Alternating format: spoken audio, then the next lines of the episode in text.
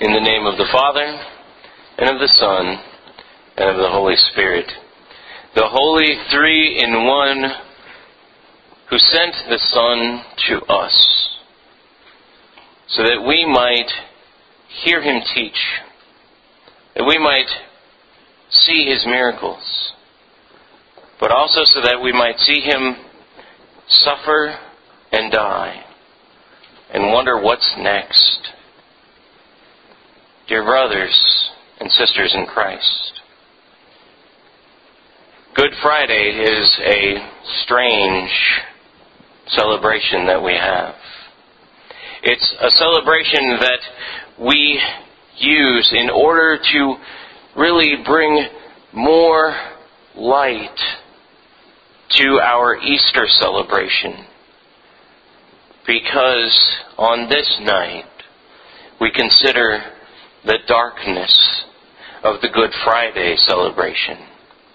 Tonight, we consider some things that are difficult for us to see, for us to contemplate. We see things tonight and hear things tonight and do things tonight that we probably would normally try to turn away from. We would normally try to turn away from the notion that our sins, those things that we've done wrong even today, necessitated that any man or any woman would have to die on a cross, much less the very Son of God. Tonight we're left with disturbing images of Jesus being betrayed by his own friends, being left in the garden by his followers, left all alone. And then to be left all alone, to go into a court scene that was tipped against him from the very beginning. And then beaten so horrifically that he was disfigured and almost seemed to be unlike a man. Fulfilling what the prophet Isaiah says that he is like a worm and not like a human.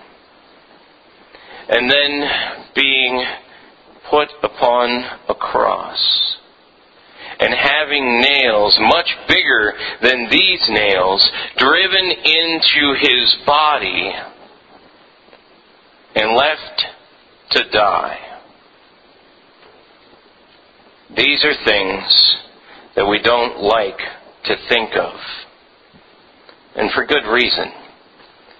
They're horrific images. They're horrific ideas. And it leaves you wondering why we call this Friday Good Friday. It's good because we know that He died on that cross for us. It's good because we know that He loved us so very much that He was willing to give of His own body so that we could have a future. So that our celebration doesn't end tonight with Good Friday. So that our celebration doesn't end simply with these grotesque images of a man who is beaten and bloody. So it doesn't leave us with the haunting memories of when people betrayed us.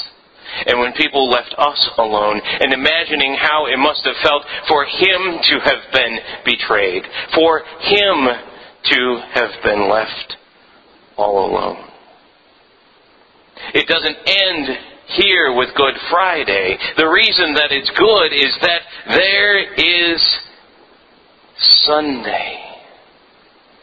And Easter Sunday is the whole reason that we get together and we experience this Good Friday so that we can prepare our hearts and our minds partially by having our hearts seemingly wrenched from within us as we hear his heart was wrenched and torn as he was dying upon that cross.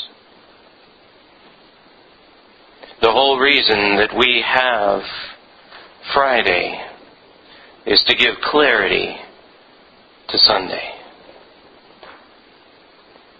There's a pretty famous pastor and sociology professor, actually, named Tony Campolo. And Tony, one day, was celebrating Good Friday at a church that, believe it or not, didn't have just one sermon, but had several sermons. One preacher after another getting up into the pulpit and delivering his sermon about Good Friday. Oh, don't you feel lucky that you don't go to that church? And he got up there and he gave his Good Friday sermon, and he thought to himself, well, that was a pretty good sermon. And he got down out of that pulpit thinking, that was a pretty great Good Friday sermon. I don't think anybody is going to be able to top that off, and there's still some other people that have to give their sermons. And so, Tony, with all of the pride and pomp that we pastors are supposed to not have, sits down in his chair chest puffed out. Looks at the guy who's going up next, right after the next song, looks over at him and says, Top that. And the man, an older gentleman, looks at this young pup, Tony Campolo, and he says, You ain't seen nothing yet. He gets up into the pulpit and he begins what turns out to be an hour and a half long sermon that gets the entire group riled up and really understanding what Good Friday is all about. Because what he did was he got up in that pulpit and he said to them, just like I'm saying to you tonight, it's Good Friday, but Sunday is a coming. And he continued to go through the story of this Good Friday with those good people and really bringing home all of the horror, all of the disgustingness of what this Friday is all about. And then said, but Sunday's a coming. It's Good Friday. On this day, Jesus Christ had already been tried by a kangaroo court in the midst of the Pharisees. He had already been sent both to Herod's house and to Pilate's house in order for them to try to judge them, and they both pushed it off. And after every time that they push Jesus off, he gets beat. That's already happened by this point at Friday morning. He's beaten, he's bloody, and he's bruised. His facial figures have probably been distorted a little bit through broken noses and missing teeth. But Sundays are coming. By this time, he takes his cross and he takes it with him up that mount of Calvary, struggling in order to take the weight of it up that hill. But Sunday is a coming. At this point in Friday, he is stretched out upon that cross. Roman soldiers who know what they're doing and who have done this for a long time and who have done this to probably hundreds, if not thousands of other Jews just like him along the Appian Way just a few years earlier. Drive stakes into his arms and into his legs and hoist him up upon a cross so that everybody can see this criminal. But Sunday's a coming. And lifted up there on that Friday, Mary sees her little boy. The little boy that she had when she was just a little girl who didn't know much better in a strange town in Bethlehem. And she was shivering in order to keep him warm. He, her little baby boy is up on that cross now, dying after being beaten. But Sundays are coming. And Mary Magdalene is looking up at that same cross and she sees this Jesus who saved her life. And she's left there at the bottom of that cross looking up at him and wondering how it was possible that she didn't have a chance to try to save his. But Sundays are coming. And Peter's looking up at that cross too. And he's looking up at this man whom he denied not once, not twice, but three times before the rooster crowed. But Sunday is coming. And the Roman soldiers are looking at this criminal that's hanging up there and they're wondering what the big fuss is because everybody seems to be saying something about him, either if it's hateful or if it's just filled with tears. They're wondering who this guy is. And Sunday is coming. And we're looking up there too. We're looking up at that cross. We're thinking about our sins. We're thinking about the fact that He had to die for us.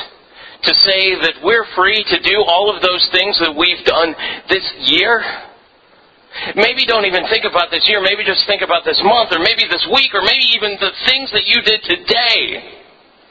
Those sins that you committed today required Him to die on a cross. But Sunday is coming. The rest of his disciples are looking up at his cross. And they're seeing who they thought was going to be the victorious king of the world, dead and defeated. But Sunday is coming.